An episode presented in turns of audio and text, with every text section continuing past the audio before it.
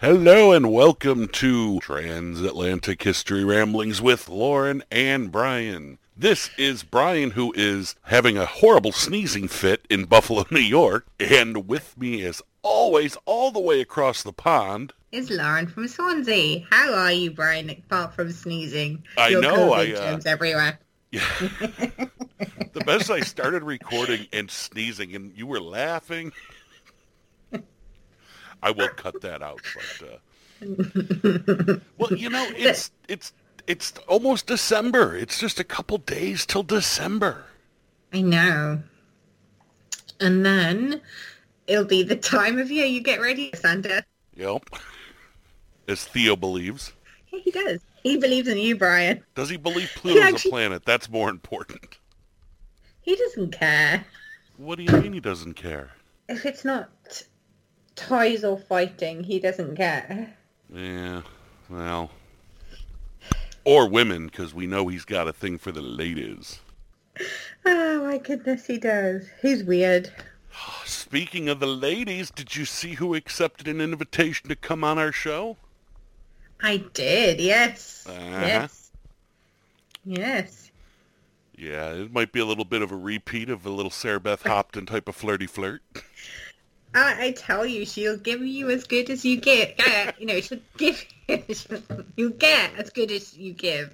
You want to let I the audience that- in on our little that you will. secret who it is? It is Lindsay Siviter. Uh, she was a volunteer curator at Scotland Yard's Black Museum. Yeah, that's going to be so fun. And, uh, you know, as as Lauren knows, I've had a multi-year crush on Lindsay. Yes, and, and you've nagged me for ages to get her on the show. Well, yeah, you know, because, you know, I hooked you up with the fellas. So, uh, I didn't ask for any of that. what about Physics Dave? Oh yeah, you told me Physics Dave was coming on the show, then showed me a picture. And then you wanted him back and back and back. Yeah. it's been a while, Brian. He will be returning soon. I actually spoke to him the other day. He's been super busy with with the COVID lockdowns and all the problems. I mean, they've been trying to get as much lab time in as possible because you know, Yeah. they never know when the universities are going to close the labs. You know, and they're in the experiment stage of their of their thesis. So, if they lose lab time, I mean, that's devastating for getting your doctorate in cosmology. Yeah. So he's been pretty much living in the lab, but uh, I, I talked him into it. He's going to come on. You know what he told me? What? So I, I called him up and I said, you know, there's a lot of stuff going on in the cosmos and uh, we need Physics Dave back. And he didn't say, oh, thanks, that's great, or hey, what's wonderful, or wow, thanks for thinking of me. He said, yeah, I miss Lauren. not, not how you doing, Brian, not what's going on. Just, No. no, thank you for letting me speak to Lawrence Krauss. Yeah. That's yeah, not that. No, it's, yeah, I miss Lauren. I bet he didn't say that. He he did. My brother was with me, so he could attest to it if he was here. But he, he's not here right now because you know we're in COVID lockdown, so he's at his home. Talking about your brother, how is his fox? Well, the fox has moved on, as the sweet saying, "Foxy's on the run." Aww. No, that's a good thing because that means they found some place probably with better shelter and warmer for the winter. You know he'll be back in the summer. Oh, absolutely. He'll be back. Probably with a family of his own by that time. Like, hey, you guys want to feed my kids hot dogs? Now? he want, I know he wanted it as a pet. He did. He loved Dr. Foxy, but Yeah. um, Foxy's, uh, you know, I hope I hope Foxy's doing good. Um, you know, I got a couple things. I'm well. Whoa, Cleo's being naughty. She's trying to flip my computer over. Cleo, That's because she wants the attention from you. Or she's like, I want my own podca- podcast, Daddy. she does. She, you know, she's got a lot to say. None of it makes sense, but she's got a lot to say. Speaking of a lot to say, I am so excited about our guest tonight, Lauren. You're you're, from Wales, so it, our topic tonight might even be more glorified for you than it is for me. No, no. I I, I played the Oregon Trail in school. so you got dysentery.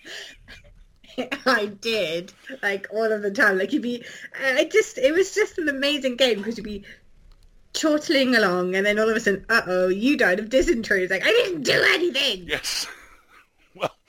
We have Bob Boze Bell coming on our show now.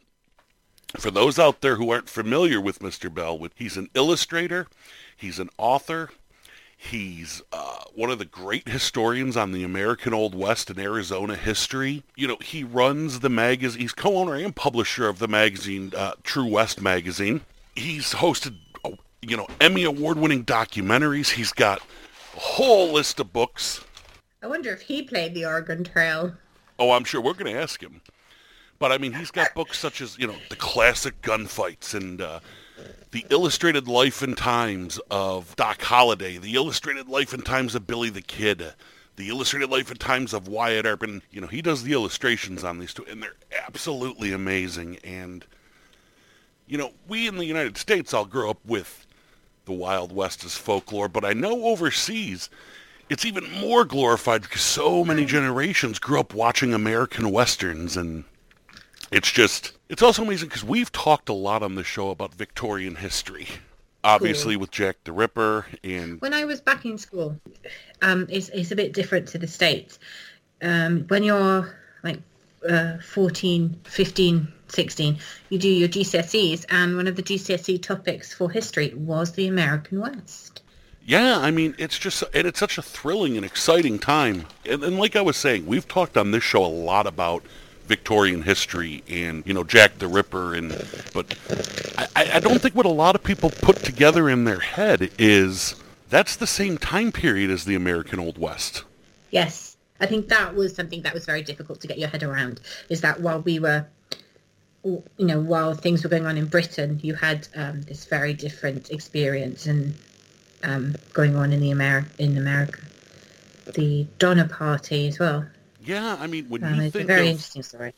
When you think of London in the 1880s, you know, you think of obviously Jack the Ripper, you think of, you know, Victorian morals, you think of the Industrial Revolution. Well, you know, in 1881 in America, we had Billy the Kid and the gunfight at the OK Corral. I mean, this is the same time period in history, and I think it's just, you know, fascinating to see that, uh, you know, we're going to go on the American side of it this time, but uh, I, I, can't wait to bring him on. It's going to be so much fun.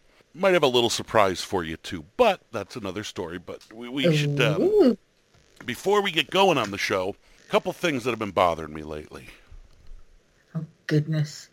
All right, so I decided to rewatch the entire 1979 Salem's Lot miniseries. Do you, do you remember that the Stephen King thing? Yes. And uh, it sucked. just, just want to put that out there. It's about three hours and 45 I, minutes well, of, of, uh, uh, of, suck. To, well, to contrast that, I've been watching it. Well, you know, I've been watching American Horror Story. And that doesn't suck? American Horror Story didn't suck. So. Well, we're, we're, probably going to get some hate mail about this, but that 79 uh, Salem's Lot miniseries, it sucks. and Stephen King is that like, I, I don't care, I have money. I don't blame Stephen King for it, actually, because, you know, I've read Salem's Lot. I'm sure you've read Salem's Lot. It, it's really tough to do something like that justice, especially as a made-for-TV movie in the late 70s. So I'm going to give Stephen King a pass on that, but uh, it kind of sucked. And i know we're going to get hate mail about that, but uh, that, that that's okay. Well, to stop the hate mail, we will just say the phrase that sort of buys us a pass in situations like this. This is why people say Brian's obnoxious. it, it, it is. But, it's like every time I say that, I seem to save people sending a hate mail to you. yeah, you save a lot of carpal tunnel syndrome. A lot of people don't have to type out hate messages because yeah. you save me. I say what they feel, right? you do. Well, talking about Stephen King, my nephews, my eldest nephew more so than my youngest nephew, are obsessed with Pennywise. Well, Pennywise is a pop culture icon.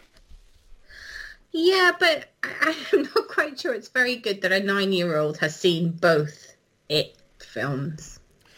You're not old enough to remember when the Nightmare on Elm Street series became very trendy and fashionable in the late 80s. I was born in 1986, so I was three. Yeah, you don't remember like, you know, 1988, 89 when every kid wanted to dress up like Freddy Krueger for Halloween. And you're talking little kids all, I want to be Freddy Krueger, who was a child molesting serial killer. so I don't think Pennywise is as bad as all that. Uh, It's okay. They do like Chucky as well. Well, Chucky's fun. Um, I didn't like the remake. I I have to be honest. They're not my type of films. If I, I like horror, I like psychological horror rather than blood and guts and. I. I tend to, you know, I mean, I have a soft spot for some of the slasher films and series just because I grew up with them. oh yeah, like Scream. Like Scream. I, I, I was in just about becoming a teen when that came out, so you know, I've seen Scream. Yeah, and for me, it was the Nightmare on Elm Streets and the Friday the 13th. And, you know, I have a soft spot. I love them. I love a lot of the slasher films, but uh, I prefer psychological horror. But the thing is, is mostly when I went over to sleepovers, and I, I and I can only remember going to one. It was more about watching total eclipse and trying to stop the film at the point where you can see Leo, what was in Leonardo DiCaprio's pants. Lauren, you are naughty. It wasn't me. Oh, no, no, innocent Lauren, yeah. Yeah, any, anybody uh, f- in their 40s and over will remember this. You know, I grew up in the era where you tried to get the scrambled stations you didn't get to hopefully see a boob. if you were lucky, you might think you kind of saw a nipple, but the screen was all fuzzy, but you were still excited. Yeah, that was the, that, that was those were the days. In fact, one of the great things about the greatest horror host of all time, Joe Bob Briggs, who I am still trying to get to come on the show, when he hosts his shows, he always gives uh, drive-in totals before the movie starts. You know, how many dead bodies, how many, you know, different things. And one of his subjects is naked breasts. And he would always say, you know, this movie has 13 naked breasts, 12 dead bodies, whatever. And my brother to this day, who hates horror movies, can't stand them because they scare him, says that Joe Bob was his hero as a kid because if there were more than six naked breasts in the total, he would watch the movie because he knew it was worth watching. that was like my like brother. I knew a movie was worth watching, and no matter how scary it was. If Joe Bob said there were more than six naked breasts, So let's let's um, move away from that topic now. we Have can. we had? I have figure Christmas had- is coming. Then we Yeah. want to talk about naked breasts. Um, have we had any? Um, have we had any mail lately saying anything? Yeah, we actually have. We've gotten some really positive feedback on our new logo, our new design. Oh yeah, that that is very beautiful. People ha- are loving it, and uh, we actually already have that on a shirt or whatever product you want. So that's been a big hit. Um, we did get an email. Uh, apparently, in an episode, I made fun of Indiana at one point. I don't remember, but I make fun of a lot of things, so it's very possible. And someone Oh, wrote in no. and said, "How dare I make fun of Indiana?" Uh, I think I made a reference about there was nothing to do there before basketball. Yeah, but you said that about loads of places. Yeah, and they, they said uh, just because of my obsession for Reggie Miller doesn't mean I have the right to bash Indiana, which kind of freaked me out because how did they know I have an obsession for Reggie Miller? Although I've was a- probably said that before. Yeah, I think you may have. Yeah, so Was it your mother that wrote the letter? Maybe just to like keep you on your toes. um, we haven't gotten any negative feedback really in the longest time. That's because I address it with you. It could be. It could very well be that you address it. You know, we did get laughed at. People loved, you know, you give the deep booming today in history, and on that last, and that uh, episode, a few episodes ago, mine was like, uh, like high pitched. People enjoyed that. yeah. We got a, an email about the Halloween show that I forgot to tell you about. Oh, I was asking about the Halloween show because because it's it's like nearly a month ago now, and I was like, mm, he haven't said anything about that, and it's like people would have said something. Yeah, people wrote Because it. that EVP was bizarre. Yeah, they said that uh, that Brian is a total skeptic, which made the show good. That you had half believers, half skeptics. But how can anybody be a skeptic after hearing that phone call that John had? I know. Uh, well, I explained why I'm still a skeptic with that, but uh, yeah, that phone call really affected people. That freaked them out. Yeah, and I, and I have to say that a few days later, both John and I attended a Houdini seance, and that that had some pretty interesting activity going on in it. Yeah, I noticed that uh, I didn't get invited to that one. Just uh, Johnny, Ah. Johnny flirt, flirt. he put it up on Twitter. It wasn't like privately to me or anything. He Mhm. invited everybody. Mm-hmm. Mm-hmm. And I invited you, and you were like, "Oh no, I'm out the house." So I am not cock blocking him. There was thousands of people there. Yes, I just said I would be a virtual cock block at the Houdini seance. Send your hate mail in to trans.history.rambling at gmail.com. Or reach out to us on social media at uh, TA History on Twitter. Or, um, what's the, uh, give us the Facebook and Instagrams. Um, Facebook is at History Ramblings. Uh, History Ramblings with Lauren and Brian. That's the Facebook one, and Instagram is at History Ramblings. Any of those, you can reach out to us and say, you know, Brian's a misogynist, or why the hell would Brian say cock block at a Houdini museum seance thing, or, or if you want to tell me that the original Salem's Lot didn't suck, come on, let me know. Um, I just have one thing. Like Houdini would be very disappointed that you said that because obviously it's all about him at the Houdini seance. Well, yeah, it is all about him, but you know, It's always all about Harry. I don't know. I don't know what John might have been thinking, something, something. I won't say. No. And, and I'm telling you right now, someone's gonna get jealous. What? Cleo. No, I think Kurt might be a little jealous. I think Neil might be a little jealous. No, I'm sure they're not. I don't know. Physics Dave might be a little jealous. My co-author Dan Murphy might be a little jealous. Everybody's a little peanut butter and jelly. You know, we really should go on to our. Uh, Today in history. what'd you think of that one? I enjoyed it. All right. Well, you know, I'm gonna I'm gonna go to our day in history, which is um, November 30th. I'm just wondering if you got the same one as I have today, because I think we might have had. We do might share a brain at times. At least we share hair. Yes. Well, mine is from 1487. Oh no, no. Then I thought you'd have had this one though. On November 30th, 1487, Albert IV, Duke of uh, Bavaria, instituted the first German beer purity law. I did nearly choose that one because I thought oh, Brian would get a kick out of that. Well, what I love about it is, and this is my fuck you to hipsters the world over, he stated beer should be brewed from only three ingredients, water, malt, and hops. Not all these freaky, funky bullshit flavors and, you know, pumpkin spice, frappuccino beer. I'm from Buffalo. We, we have this thing called sponge candy, which is the greatest candy ever invented, and you can't get it except in Buffalo. Other places that sell what's called sponge candy isn't.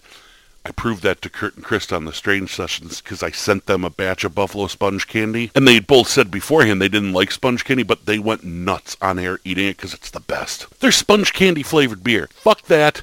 No. Hipsters, stop adding shit to beer. Beer is beer. I want beer that tastes like beer. Water, malt, hops. That's it. I am off my um, soapbox now. You may continue. Okay. Mine is from 1753, and founding father of the United States, Benjamin Franklin, receives the Godfrey Copley Medal on account of his curious experiments and observations on electricity. You know, Benjamin Franklin had a lot of curious experiments. Was a member of the Hellfire Club. Well, every good person should be a member of the Hellfire Club. Yeah, Benny Franklin uh, you know, of all the founding fathers, I encourage people to read about, and you should read about all of them. I know in today's society we want to blame, we want to put today's standards and morals on people from the past, which you really can't do. And you know, there's it's very trendy to dislike and really put down all the founding fathers now because of today's morals and today's standards. But all the founding fathers are very fascinating people, and they, they the grand experiment changed the world. And and they're really really interesting people to read about but none of them more so than ben franklin. If you read some actual true stuff about ben franklin you, you your mind will be blown I think the reason that they behaved the way that they did is because they had no television, and I think that's what people should just accept. that we if we had television back then everything was okay Yes. Yeah, they would that. be. But, yeah, so that's why everything everything is because of lack of television. everything Yeah. even syphilis especially syphilis Well, no, syphilis would still exist because of Netflix and chill. you know all right lauren at that point i th- I think it's time that we fire up um, your favorite Oh, the interview box. It's the Magic Interview Box. And I'm going to flip the switch and we're going to come right back on with Bob Boze Bell. We're going to talk about the Old West, American Victorian Society, and uh, might have some surprises along the way, Lauren. So you ready? Yes, please. All right, here we go.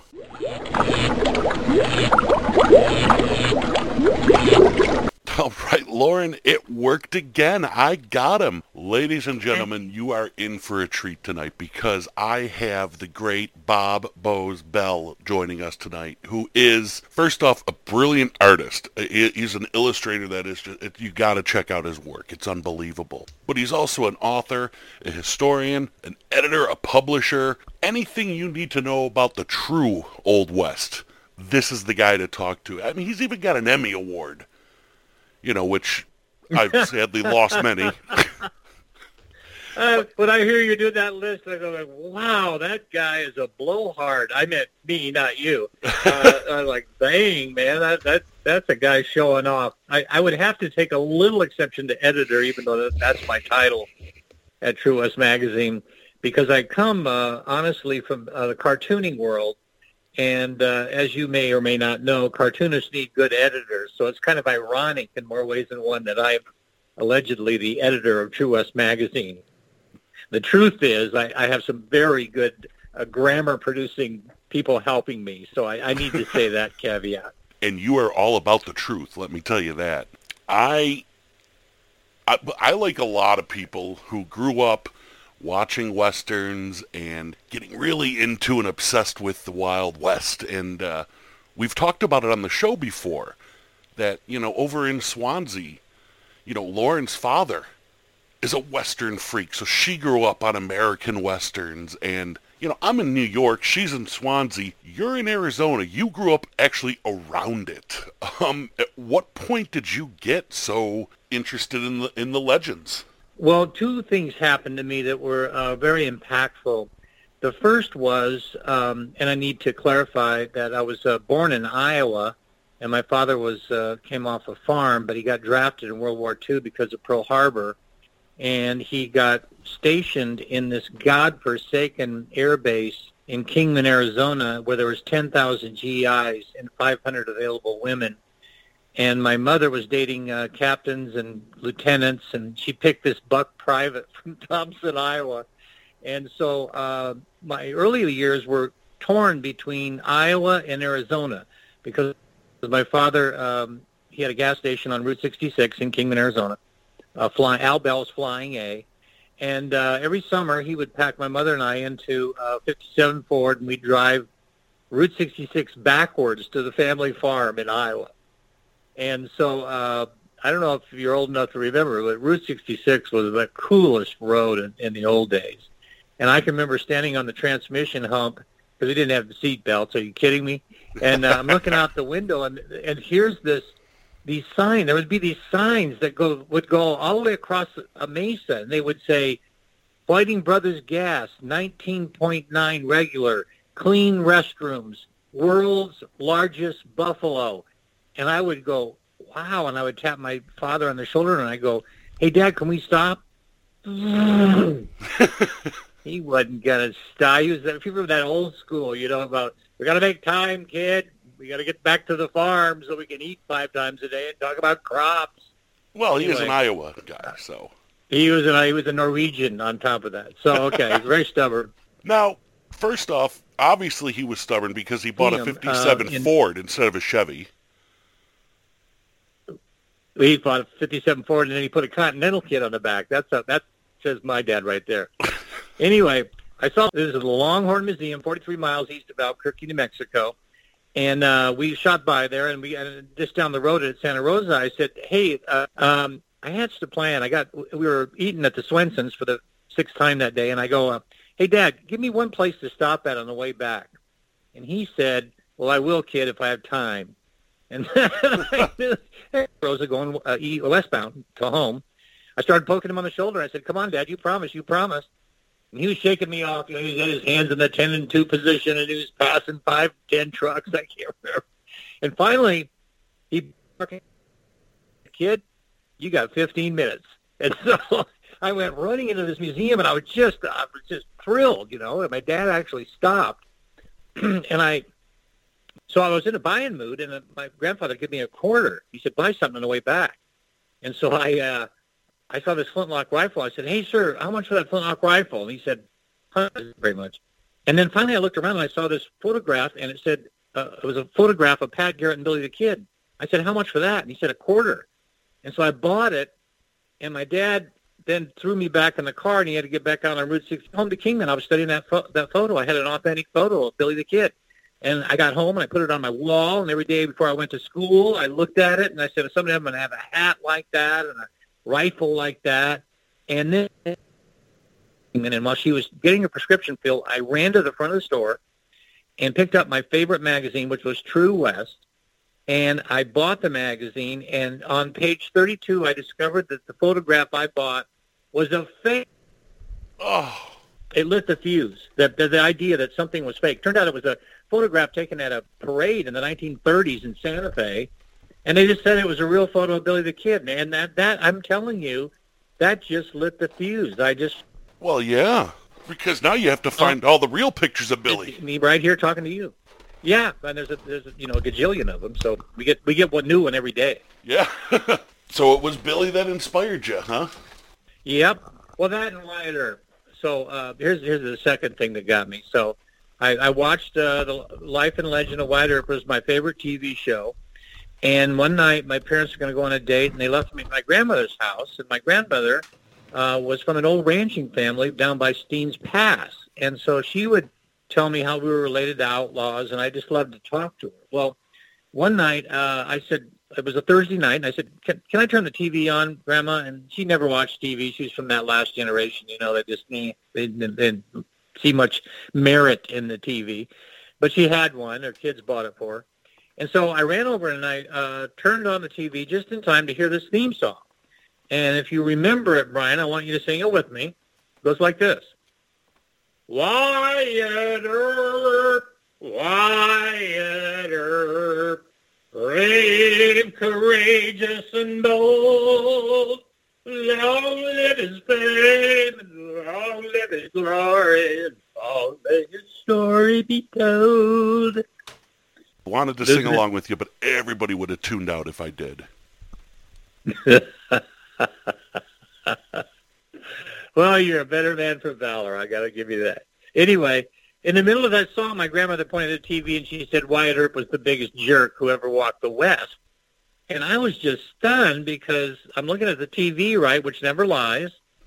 and I'm looking at my grandmother and I'm going, wow, somebody's not telling the truth here. This is crazy. And it turned out my grandmother, as I said, was from Steens Pass. Well, that's about 90 miles from Tombstone. And she was there in 1900, which is only 20 years after the OK Corral fight.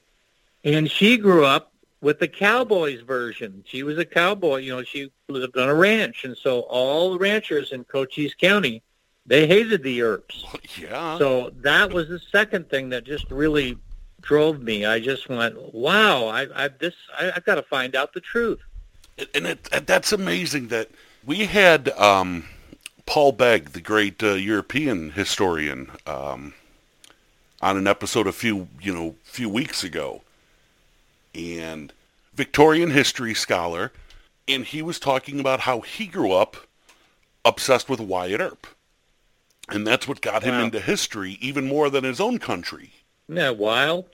This is crazy. Yeah, Yeah, it really, it, it really, uh, it really affected me. I, I missed the Beatles and Ed Sullivan, the Hula Hoop craze, Watergate. I was in the library trying to figure out what the hell did these guys actually do, well, and I've never, and I've never stopped. I, you know, uh, I, I, it dawned on me about ten years ago. Nothing changes more than the past. what we believed ten years ago about Custer or whoever, uh, it just keeps evolving. It's it's just the weirdest thing. People say, "Don't you run out of things to talk about when you sum up something?" And I go, "Yeah, well, you'd think, but it just keeps turning. It keeps changing." everything keeps coming. It, well, you keep learning more. That's the great thing about history. And, you know, you always dig up something new. Some people Uh-huh. try to dig up things that aren't necessarily true as something new, unfortunately. But, you know, people like you, I mean, your magazine uh, is just incredible. Your books Thank are you. phenomenal. Um, they're heartbreaking to some people who like the legend more than the truth. But, Yeah, I, but that's my uh, our motto in the magazine. Uh, we print the truth, warts and all. You decide. We're we're not we're we're, we're not taking sides. We're th- this is the this is the record. This is what it said. This is what he said, and we'll let you you decide. Yeah, and we're all about that, especially Lauren and I. I mean, we're both historians, and uh, we, we, we, we get bashed a lot for uh, telling people the truth that they don't want to hear sometimes. But I, I before we go on to more broader discussions, I got to ask you about that Billy the Kid photograph that surfaced a couple years ago, holding a croquet mallet. Or yeah, sup- the, the, the so-called croquet photo. Yes. And anyway, I'm I'm very familiar with the photo. Yeah. In fact, it's in my book, which is at the printer right now. I do a uh, I dedicate a whole page to that, two pages actually. is it authentic? Well, it's an authentic photo, yeah. Well, yeah. Um, uh, but it's uh, I don't believe it's Billy the Kid or any of the other uh, Sallie Chisum and all the other uh, Bowdre and all the other people who are allegedly in the photo. Uh, it's a remarkable photo, and he's he's wearing a sweater, and he looks a little bit like uh, the Billy the Kid. But I, I have friends who think it's him. Uh, Buckeye Blake, my artist friend, um, I quoted him in the book as saying, "Some of you old boys are going to have to eat a pickle." That's him. I, I, So. I want to believe it's him at some point, but other point I'm like, I don't want to picture Billy the Kid as a dandy with a croquet mallet. Yeah, yeah, I get that. It, well, here, here's the bottom line on these, and I, I, I get this call almost every week. People, ever since Bill Koch paid 2.3 million dollars for the only known uh, photo, uh, tintype of uh, Billy the Kid, back in 2011, um, everybody's finding a photo, and they want me to um, ordain it. They want me to confirm that it's him.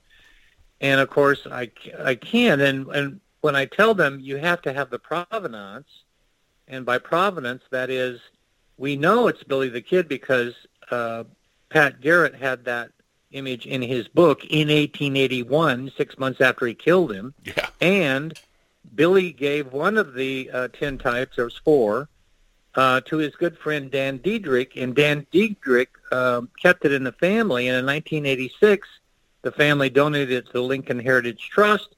There was a whole bunch of shenanigans went on uh, in terms of, uh, oh, it went back to the family. And they took it to Brian Lebel, who does the Old West auctions, and they auctioned it off in Denver in June of 19, uh, 2011. And I was there, and Bill Koch, uh, in about two minutes, paid two point, but paid two million, and there was a three hundred thousand uh, surcharge on it, you know, uh, on the photo. So it's two point three million. So everybody, uh, that that's perfect provenance. You know, you have a um, the guy that gave it to him. Uh, it's in it's in Pat Garrett's book. You know, that's solid. Everyone else wants to back it in. They want to say, "Oh, I bought this in a flea market. It was in the place where this happened. Yeah, well, says who? You know, says the guy who bought it at a flea market and wants $5 million for it. That's the problem.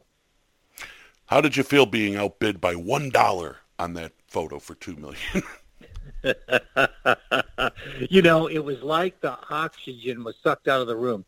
Uh, picture this: it's a, uh, a Denver merchandise mart, big, you know, mall type of uh, uh, place, civic center type thing. And so they had uh, an auction, and it started all day. And they're selling saddles, and they're selling Indian flutes, and they're selling po- posters, and they're selling uh, all sorts of uh, equipment and rifles and guns and uh, I believe it was lot 263 or something like that. You know, and they've been going all day, and things are selling for five thousand dollars, two hundred fifty dollars, eight hundred dollars, that kind of thing. And all of a sudden, they got to the lot, and um, they announced it, and uh, right, uh, they uh, can we see? Can we get a hundred thousand? I think that was the opening bid, and within 45 seconds, it was above a million. We'd done a cover story saying, would somebody pay $500,000 for this tin? We didn't think anybody would pay anything north of 500. We thought that was at a stretch. And so then it went past one and it was on its way to two and you could just feel that uh, I've heard of this my whole life, but the air was electric. You could just, you could just feel like it was a, a, a herd of buffalo going off a cliff. It was just outrageous. And when he said sold, um, people stood up and started cheering. I mean, it was just the craziest damn thing. And so I went over to him and I, being a smartass, I said, "Are you going to Disneyland?" he said, "No." anyway, that's my story. I uh, I do a lot of stuff with like sports memorabilia and stuff like that. And I was at a convention one time, and there was a bunch of items that were going to be going up for auction, and you could look at them, and it was really great vintage stuff and one of the things they had there was one of Babe Ruth's bats. It was authenticated. The provenance was there. They had all the information. And they even said, here, if you put these, you know, put the white gloves on, you can hold it. And I'm standing there holding this bat, and the guy tells me, yeah, we expect it to go for around 1.5 to 2 million. My hand started shaking, realizing I shouldn't be touching this right now. it's going for that. Yes, yes, yes. It, it's crazy. Yes. Billy um, plays a big part in in a lot of your work, which you know obviously he should. He is. I tried to explain in the intro for the, for, for this show. The legends have become more s- truth than the truth.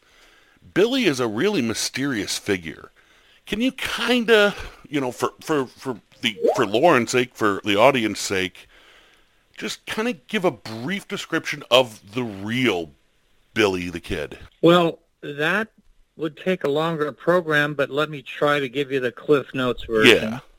And um, and I've wrestled with this for you know uh, half a century, and uh, the, the nearest I can distill it down to in terms of the lightning in the bottle is that he's the all-American boy and a cold-blooded killer, and those do not match up, but they're like a a poles of a battery. You know, you have a minus and a plus, and they're worthless apart, but you put them together and it creates a spark, and it runs a car or runs a generator, whatever.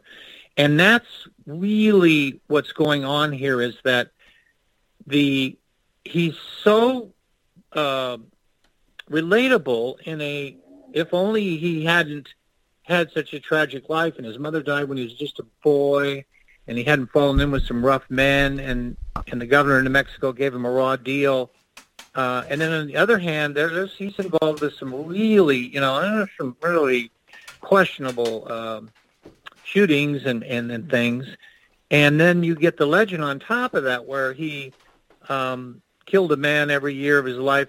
You know, 21 years old, and he had 21 notches on his gun, and how'd you like to be with New with Billy the Kid on New Year's Eve, and he hadn't met his quota yet. You know, it's like, you know, so you get all of that piled in there. But um, he's just so such an enigma, and then you get the fact that we don't even know where he was born. You know, the legend said he was born in New York. He told a census taker he was from Missouri. Uh, new scholarship shows possibly he was born in, uh, or he was uh, raised in Utica, New York.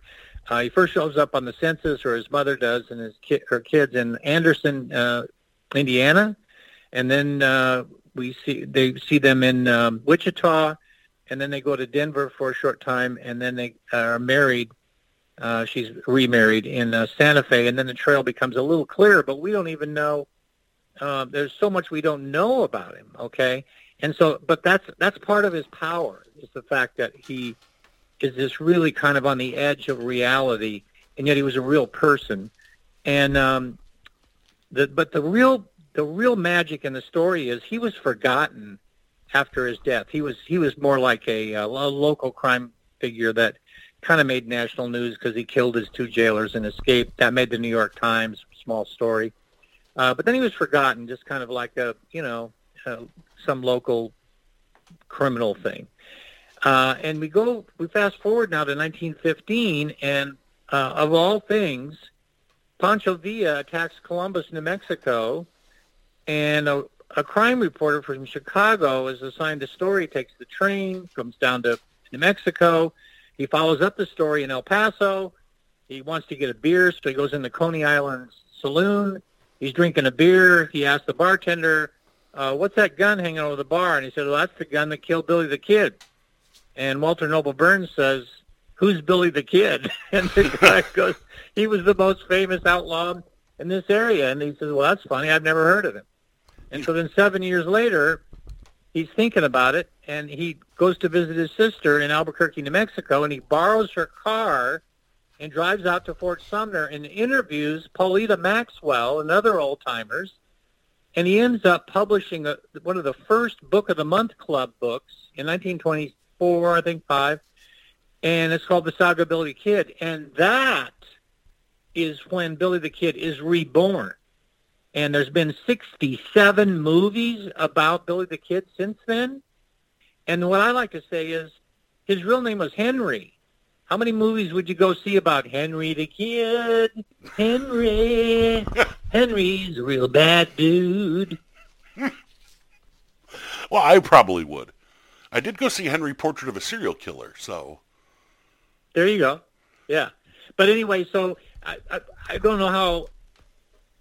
It, it's hard to pin down because it is such a crazy story, and be and I think the two poles of the story are he was an all-American boy and a cold-blooded killer, and that does not, you can't get your arms around that. It's it's too much of a contra, uh, contradiction, and that gives it his power. If we knew everything about him, and it turned out that he was vindicated, and he lived out a life as a rancher, nobody would know who Billy the Kid is.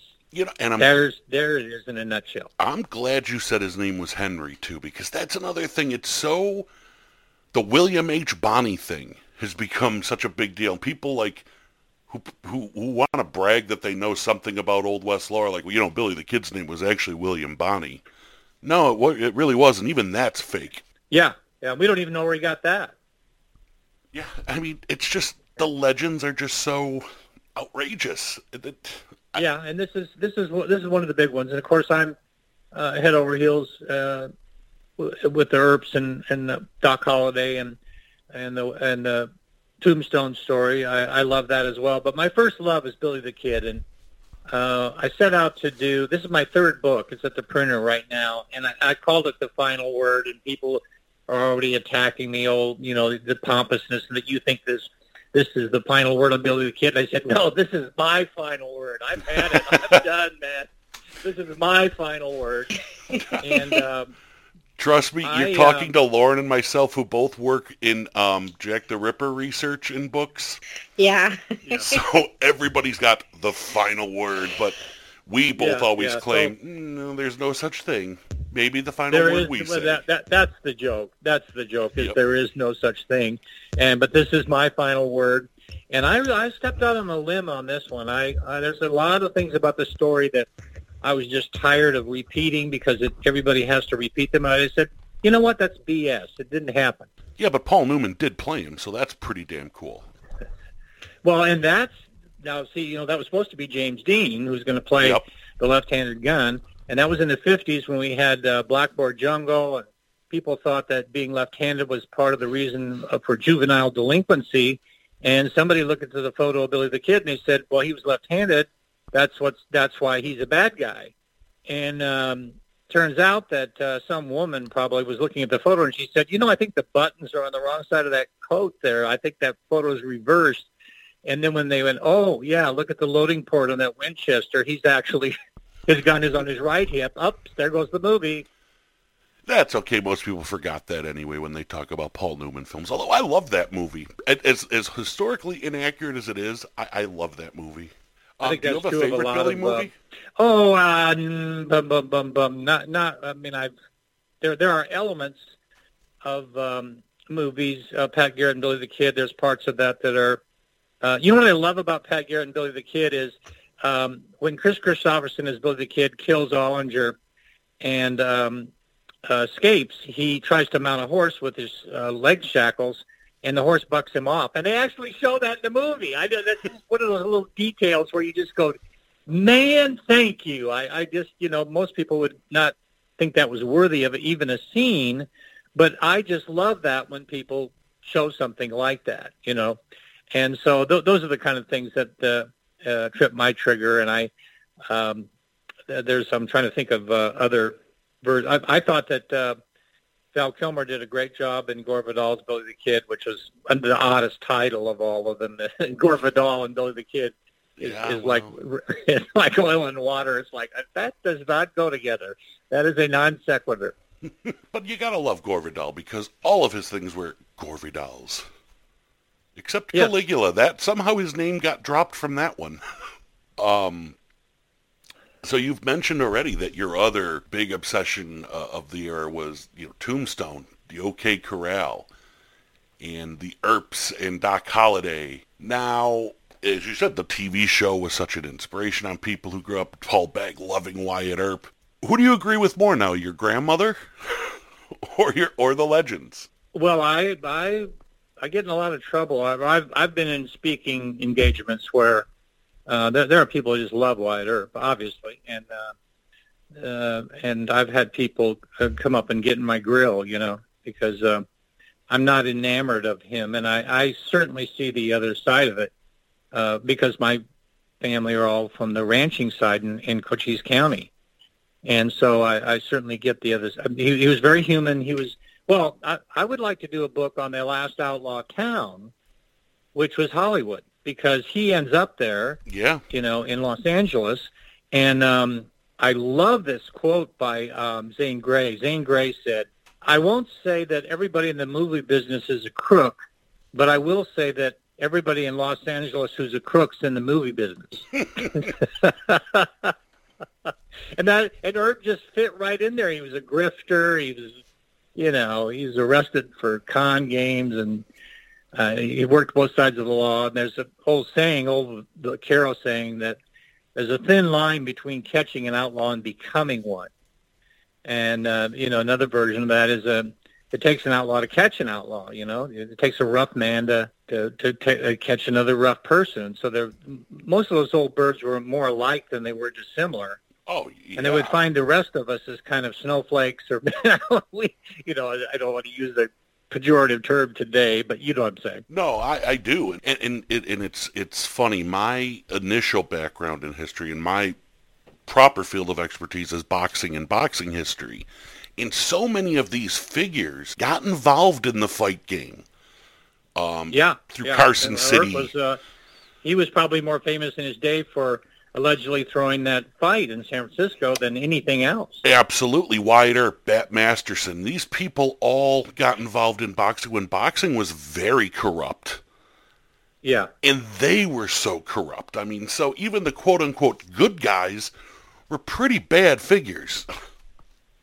Yeah. Of course, don't you think that's true of everything? now? the older I Yeah. the older I get, I go, God, is there anything left that where there isn't the fix isn't in? I just it, it's just so shocking that you, No. you just you feel like you're tur overturning a rock, and it's like everything out, crawls out from under it. It's uh, it's uh, disconcerting sometimes. Well, you know what it is. It when it when, whenever there is an act of, of real heroism or somebody really does something good, it makes it that more much more profound because so much of the world is uh, dark and the underbelly of everything, and um, and that makes it even more fantastic. I I find in my research that I find people who are are just absolutely wonderful people, and they're they're not remembered. In fact, I, I just uh, finished a book on Geronimo, who I did not like. I, I thought he was just so brutal. It's just crazy. But there were people in that story who were absolutely uh, fantastic. Um, people who went to bat for him and tried to uh, uh, get him a better reservation. It was it was just, and, and they lost their career over it. And and that's who should, in my mind, who should be celebrated. And unfortunately, we put uh, halos on killers and give them virtues and uh, you know skills they never had. That that's to me, to me that's the the problem with most hero worship is uh, the wrong guys are remembered. You know, we never remember the victims. You know, we remember these killers with halos. Yeah, I, it's one thing I always complain about with quote unquote ripperology. That I hate the term. That I've been involved with it for 30 years, and I hate the term because it's almost like we're glorifying the killer and ignoring the victims or the police or the people that did all this great work. Yeah, yeah, it's. Uh, it, it, it gives one pause. but with it the does. old west, really yeah, like but with the old west, you know, we've become so conditioned that they're either you know heroes Good or days and outlaws. bad days. Yeah, that you never look at it as there really is no such thing as just a hero or outlaw. I mean, there were some bad people that were just bad people in the Old West, obviously. But, you know, people's characters have a little more depth usually. Yeah, yeah. People often ask me, um, uh, my family uh, claims relations to John Wesley Hardin. My uh, family came out of Texas, and there's a Hardins in our uh, genealogy, and so I grew up on the, with that story. But I, he's never um, he's never been attractive to me, John Wesley Hardin, because he's seems closer to Charlie Manson to me. He's just a cold-blooded kill. I don't I don't like him, and uh, I have I have a hard time with a lot of the uh, people like that. I, I just no. I, uh, the thing with Billy is there he actually had some good, and he got a couple raw deals, and so it, it keeps his humanity in the forefront. Uh, and you can argue about it. Well, you know, I, I could I could certainly make a case that he was um, awful. You know, you could you could line up the facts that way. Here's another thing I learned is the truth is not facts lined up. And that was a big lesson because uh, the truth's more elusive than that. And you, and here's the other another thing I learned is that people say, "Well, I talked to Pat Garrett's, you know, uh, son, and he he told me the truth about that." And I go, you know, that's nothing against Pat Garrett's son, but but what family? The family knows the least, okay? Because the family is operating on myth. Uh, we have these myths about our family, and they're always good. You know, we don't walk around talking about the bad thing. We talk about the good things. And what father ever set their son down and said, "Yeah, we had these gals, and we were out in this cornfield, and man, we got to go." You know, your dad's not going to say that to you. He's uh, he's he's he's like, you're going to say, Dad, did you kill somebody? And you go, Nah, that's just BS. Who told you that? You know what I mean? That that's what a dad says.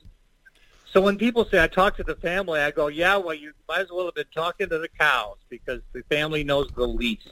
This is why Lauren says I should never have children. because I would be saying, oh, with my 20s, I don't remember them because I was drunk the whole time, but... now, I, I have a question for you, Mr. Bell, that's, that's rather personal, but are you assigned that hat when you become an official historian for the Old West? Because I always see you with the perfect hat. I I wish that I had a video camera here to show you. I own somewhere north of 150 hats. Oh. I am what you might call a crazy hat person. I've always loved hats. I inherited all my grandfather's hats uh, from the farm, and also my other uh, uncles. Uh, my I call them my Kingman cowboy cousins. Anyway, I've got a ton of hats, and uh, I've got a dress hat. I've got a workday hat. I've got a uh, camping hat. Uh, I've got a driving hat. Um, I'm, I'm nutty about hats. And Let's put it that way. 145 others. Yeah. Now, are any of them like berets or uh, Oh, I've got I've got a beret. I was in, I was in uh, fr- I- I'm a hat nut. I love hats, man. I got a pith helmet. I I was in France um, uh, tracking down Vincent Van Gogh, and um, we were in Arles, which is where he painted his uh, sunflowers. And uh, fantastic. You know what? You know what's fantastic about it is as an artist, I was just stunned at what he chose to paint there are there are scenes of you know starry starry night is on the it's on the river there and and you can stand where he stood when he painted it and that's pretty exciting but you'll look off to the left and you'll go oh my god there's these mediterranean villas that are 1600s and you're going god why didn't he paint there, there's a whole genre of painters who paint just that Yeah. but he painted the bridge he painted the bridge you look in the other way and you go god what did he what did he see in that well that's part of his genius and anyway, um, I, I'm wearing a cowboy hat in France, and you know the number one phrase I would get? Hey, Tex! That's number one, which which pisses me off because I'm from Arizona, and I, and I can't correct everybody in France, but they're all, hey, Tex! You know, that's number one. And then Yahoo is number two. Okay. Not yippee ki um, yeah, and then when I wear my beret, my friends call me the Pousse Cowboy. See, I wear a beret I don't know if you can run that, but that's what they say.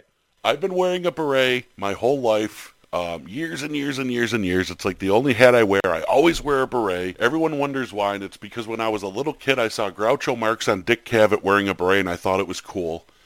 I wasn't he cool? Yeah. Well, that, I I know exactly what you're talking about, and that and that was just that's an artist, man. That's Yeah. that's an artist to being able to pull that off.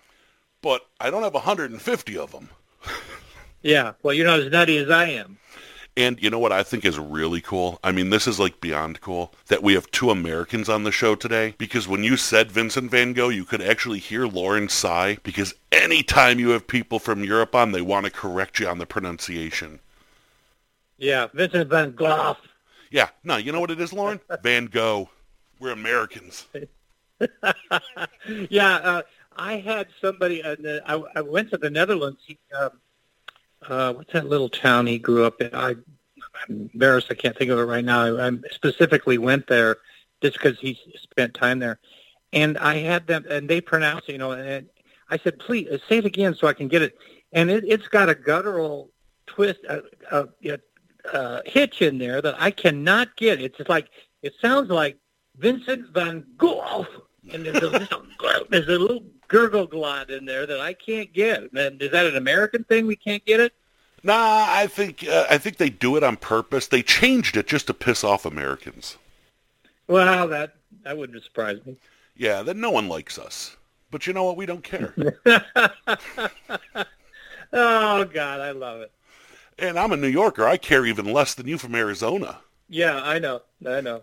You know, I was um, I went to the uh, New York Comic Con in 1980, and I'd never been to New York. And then six months later, I got a movie deal from my uh, cartoon character Honky Tonk Sue, and Goldie Hawn was going to play her. And so the next thing you know, I'm I'm in Hollywood, and I and I'm a Kingman kid from Arizona. I'd never been to either sh- uh, coast. I'd never been to New York. I'd never been to California, but when I got to California after having been in New York, I went, "Oh, I get it. I get it." There are a lot, a lot of New Yorkers there, of course, but in um, New York, people don't have time. "Uh, Yeah, yeah. Tell me, tell me. Yeah, go, go, bye, get away. You know, that's New York, okay. But when you get to California and, and Hollywood, people are so nice. They're too nice. It's like it's like a vicious nice, where they're so nice that you're smiling, and then you look down and your arm is gone. It's what I always tell people why Curb Your Enthusiasm is such a brilliant show. Because it's not about Larry being a jerk or getting in bad situations. It's just a New Yorker in L.A. There you go. That's the Yeah, whole- that- the whole show. uh, that- that's the pitch to the show. A New Yorker in L.A. That's it. Oh my God! Now, I um I do want to go back to the OK Corral for the just for the reason that we have done a lot of shows uh, on this podcast about Victorian history, and like I pointed out uh, earlier in this episode to Lauren, that people don't realize when they think of Victorian times, they always think of you know, Victorian London and smog-filled streets and cobblestones and Victorian morals and, you know, the, the factories and, and the smoke. But the gunfight at the OK Corral was the same time. It was the same years. It was Victorian society, just in America. Yes. And Yeah, no, you the, the Victorian uh, mores and um, uh, well, certainly the clothing and and all all the mannerisms and and uh, culture uh, was layered right over the top of that. I think it's what makes it so exciting in the old west genre because you you've got a very primitive um, culture in the middle of nowhere, and it's very Victorian. People uh, don't realize that at the um, Birdcage Theater they were they were hungering for Shakespeare. They you know they really liked uh, that Victorian culture. It was very very uh, sought after and they and the food was very sophisticated. I've got menus from Tombstone, you know, and they're um, uh, having duck and lamb and uh, oysters and all this like really slick cuisine, a European cuisine, really. Uh, and but you wouldn't buy that in a movie, you know. You'd rather you. We want to believe that it was more like um, the Man Who Shot Liberty Valance with big steaks and beans and and stuff. Uh, but it was very Victorian. You're absolutely right. And, and that's and that's another thing I love pointing out to people is the Victorian morals were there, and yes, you had people, yeah, people in Arizona, in Texas, that were trying to live up to this standard, and yet across the pond, there they are reveling in you know Wild Bill's Wild West shows and living this quote unquote American fantasy in their theater. Yeah. Um, it's just such a weird parallel to think that these are the same times. Yeah, it's mind and now here's an here's an here's another little Victorian tidbit for you. You'll love this. So, I'm doing research on uh, the OK Corral fight, and Ike Clanton spent um, about ten hours drinking in one of the 66 saloons in Tombstone, a town of 10,000 people. Guess what the second most popular thing to do in Tombstone was? and so I um, in the testimony it says, um, yeah, I saw um, Ike and he he was in Kelly's wine rooms, and I'm going Kelly's wine rooms. What the hell? That sounds like something in New York or so. You know what? Kelly's wine rooms. So I went out to the Hayden Library in Tempe, and they had all the uh, newspapers from Tombstone on cane poles, and I had to put on white gloves, and I had to give them my driver's license, and I'm sitting there at a table, and they're bringing out these newspapers. And my theory was if I could get to uh, a week or so before the OK Corral fight, and I could find an ad for Kelly's Wine Rooms, maybe I'd give an idea what the place looked like. So that was my theory. And they brought out several newspapers, and I struck out there was nothing in them. And then finally, about the fourth one, they brought it out, and on page five, I discovered an ad for Kelly's Wine Rooms, and this is what it said. 26 imported wines from Europe, imported beer from Colorado called Coors. Uh, the favorite drink of the Cowboys is a gin fizz toddy. They've never heard of rot gut whiskey. This is ridiculous. This is Barkeep, a, this give me is a a sarsaparilla. Tony Victorian Vintage 1830. wine room. They drank gin. That's amazing. I drink a cowboy drink. Uh, yeah, l- yeah. Lauren, how about that? You drink cowboy drinks, huh? I drink a cowboy drink. I'm so cool now. So, the gunfight itself, which is so legendary now, uh, tell them how long it lasted.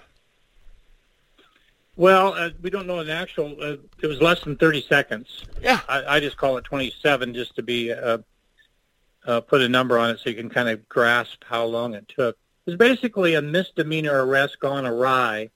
And as I like to say, if you're going to go make an arrest, a misdemeanor arrest, do not take a drunk dentist with you. That That's moral number one. Yeah, but you see, I take a drunk dentist everywhere with me. Yeah, well, see, then, uh, I don't know. There you go. Yeah. 27 seconds that has spawned countless movies and books and adaptations. And like you said, it was a misdemeanor arrest, but it really is that significant to explaining the time. I mean, Yeah. that is Well, but once again, portrait. That's, that's Walter Noble Burns. Walter Noble Burns invented the good bad boy, and that's Billy the Kid. And he uh, created. You can draw a direct line from Billy the Kid to James Dean to Elvis Presley to Kurt Cobain. That that's he invented that character, the good bad boy. Okay. And then he turned right around and he went to L.A. and he was looking for something else. And he interviewed uh, Wyatt Earp, who uh, wouldn't uh, let him do a book on him because he um, uh, had somebody, a mining engineer, that he had committed to doing a book, which, was horrible, by the way. and so Walter Noble Burns said, "Well, let me uh, write a book on your friend Doc Holliday." And so the book comes out, uh, Tombstone, the move, uh, the book, and um, the chapter inside is called "The Lion of Tombstone," Wyatt Earp, and that's what sets Wyatt Earp off. Wyatt Earp was not famous at all. He was infamous for throwing that fight Yeah. in San Francisco, and nobody knew who he was. And all of a sudden, two years after uh, Wyatt Earp's death, when Law and Order comes out, and you get the the movies coming, um, he's standing shoulder to shoulder with uh, Wild Bill Hickok, and he wasn't even known. So it gives hope to the rest of us that after we die, somebody's going to write a book about us, and we're going to be damn famous. Wyatt wasn't even really that major a player in the battle. I mean, he just basically didn't get hurt. Yeah. Yeah, he had that knack, and the kid also had the knack. The knack would ne- the kid's knack was never be first in a parade. Uh, when they when they ran out of the um, burning house in the McSween fight called the Big Killing, he was fifth in line, and uh, let the other guys go first, and they'll they'll draw the fire, and then I can escape. And on December nineteenth, eighteen eighty, when he uh, came into Fort Sumner and Pat Garrett was waiting in ambush, he was fourth in line. Wyatt Earp was a pretty savvy provocateur. He uh, and he survived. You know, he's probably a pimp. Probably all the well, not probably he was, and uh, you know he was shady, and but he ended up in the last outlaw town, and he became uh, a hero after the fact. There well, because he wrote his own legend at that point. Yeah, well, he didn't write it. I mean, he couldn't write it. Here's here's here's the Yeah. thing. You need a good writer. Okay, uh, Wyatt tried. To, if you've ever tried to read the book he's trying to write with a mining engineer, engineer, it's horrible. It's awful. You can't, it's unreadable. Okay, and that's his version. It took Walter Noble Burns to spin that into gold, and so you need a good writer, man. Yeah, and uh, there's hope for you, Brian. well, you know that's uh, you know I try to be a good writer. The, you, the, seriously, the, the amazing thing about you books, and you are such a great writer, is because you have the balls to go out there and say, "Look, here's the facts. I'm not printing the legend. I'm just printing the I'm printing the facts. And love them or hate them, here they are. And when you read your books, you can't not love it because it's just so damn good. Now, I haven't read the Geronimo one, that I will admit. Um, I do have that on order though, and I can't wait for the new Billy book. But um, Yeah, I think it's uh, it's certainly the. the I, I stepped out on a limb. I, I had a uh, well, a long story short. Um, Billy Gibbons is ZZ Top. You know who that is? oh yeah, Yeah. Well, he um, saw my stuff, and we ended up going to, out for Mexican food here in Phoenix after their show. And um, he uh, started calling me late at night, and he was he he said, I, "I'm intrigued by Billy the Kid and this painting of yours on uh, a, a querida in every plaza was the name of the painting." And he he says, "I'm writing this song." You want a co-writing credit? wow, I mean, yes, This, is- this, this is blowing my mind. Okay, I mean, this is like, I just like, are you kidding me? But what it did, what the experience did, and being around somebody that's that creative, is it opened me up to be more lyrical about the kid. Uh, and so this book is much more taking on another element of the story. For me, it's a line like uh, "Blood on the moon, dust in the grave." Where do you go when you need to be brave? And that's my story because when I, the the Billy the Kid that we're all enamored with is on the moon. He, it's a it's a character that doesn't even exist on the earth, and there's dust in the grave. We don't even think Billy the Kid's buried in Fort Sumner. Okay. But where did I go to when I had to be brave? To be like Billy the Kid. So is that a bad thing? No, that's a good thing. He gave me courage.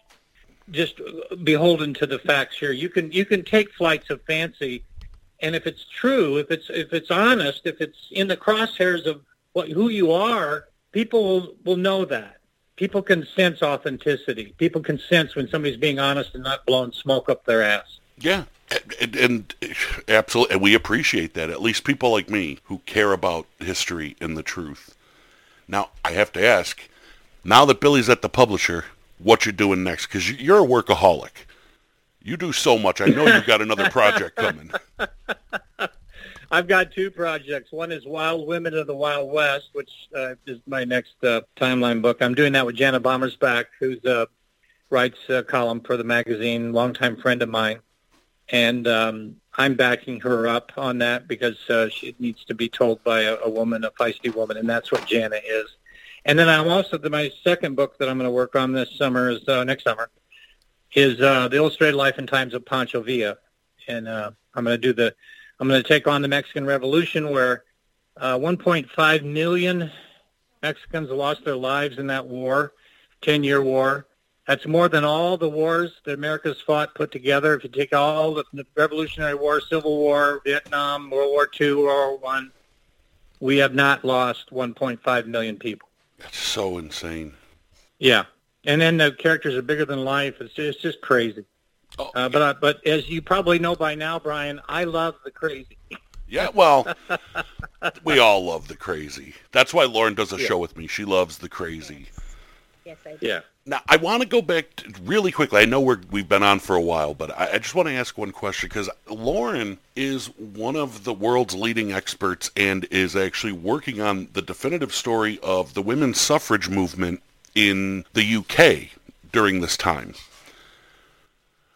What interesting? What, if anything, did the, the, did the women of the Wild West have to, you know, thoughts on the suffrage? If you know. Well, yes. Well, and once again, it's a conundrum, and you had women that were uh, uh, the most liberated women on the planet in many ways, and yet they uh, were against the Equal Rights Amendment. That that in my own family, and I've always thought, found that to be um, slightly odd, uh, so incredibly interesting. Um, and I, I just think um, I, I just my my mother came from a family of five girl, five girls. She was the middle child, and so I grew up and we go to Christmas, and uh, the, all those guys were all those women. They were all rodeo queens and ranching girls and horsemen people, and they all married uh, roping champions and. And, and there's my father, the farmer from Iowa. we're at Christmas, and so I just remember being in awe of these of these really wild and strong women. And I thought, you know, at some point I need to do a book on that, and that's what this book's going to be. They were phenomenal. Uh, I mean, the frontiers women, especially. And, and, and like you said, they did show strength and perseverance and power. And there's a, I don't know if it's if it's fact or fiction, but it's always been said in my family that I'm I'm distantly related to Annie Oakley, which has always been something we bragged about because you know being a New Yorker you don't expect that, but yeah. In Wales or the UK in general, Lauren, do they ever talk about the strength of these women? No, I, I would say it was not something that came up when um, I studied the um, the West when I was at school.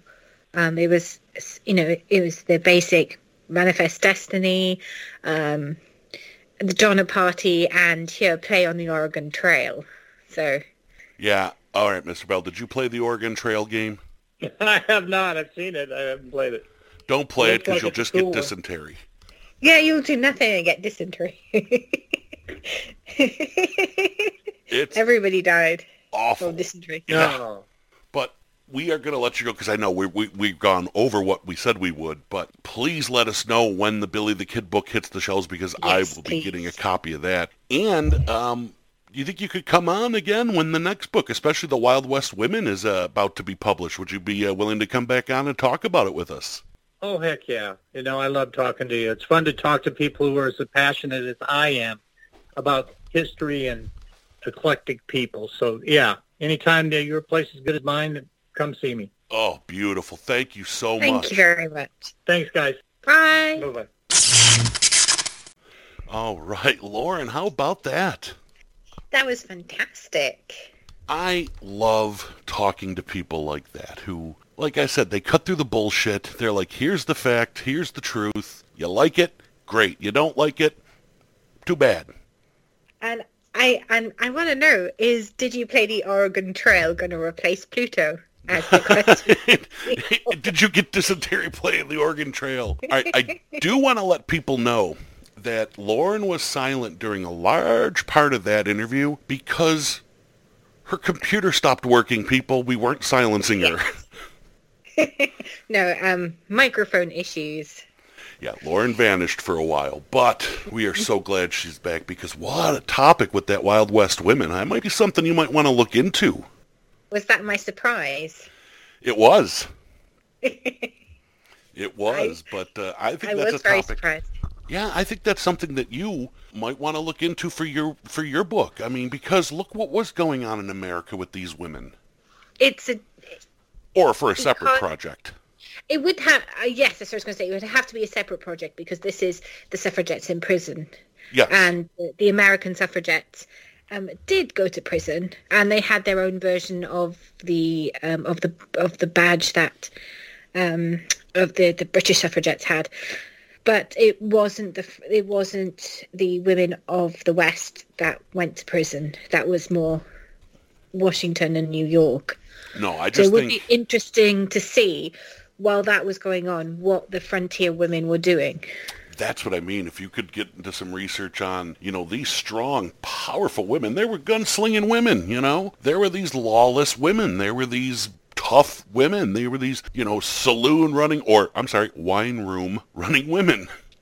That tickled me. I know. How about that? the cowboys drink foof drinks.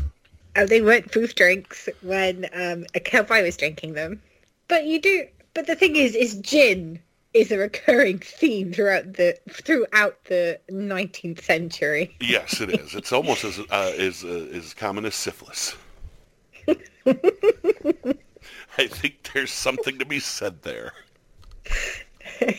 That's when we need Robert Anderson to just come in and give us a take on this.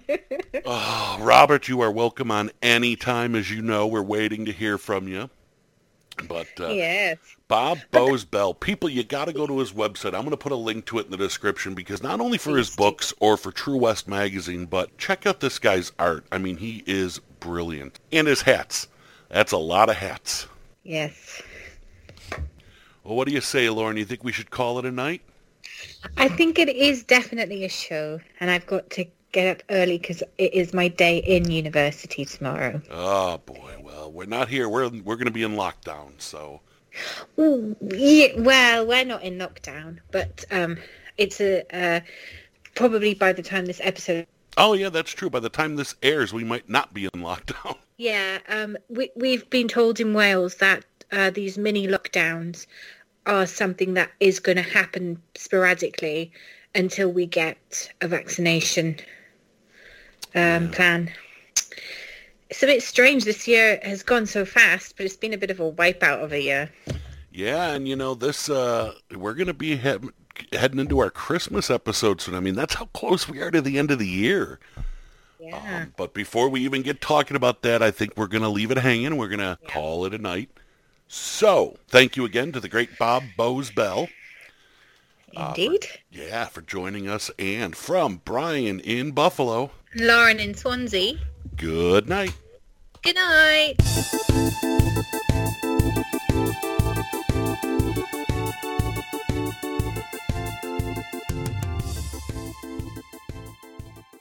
Well, no, syphilis would still exist because of Netflix and chill.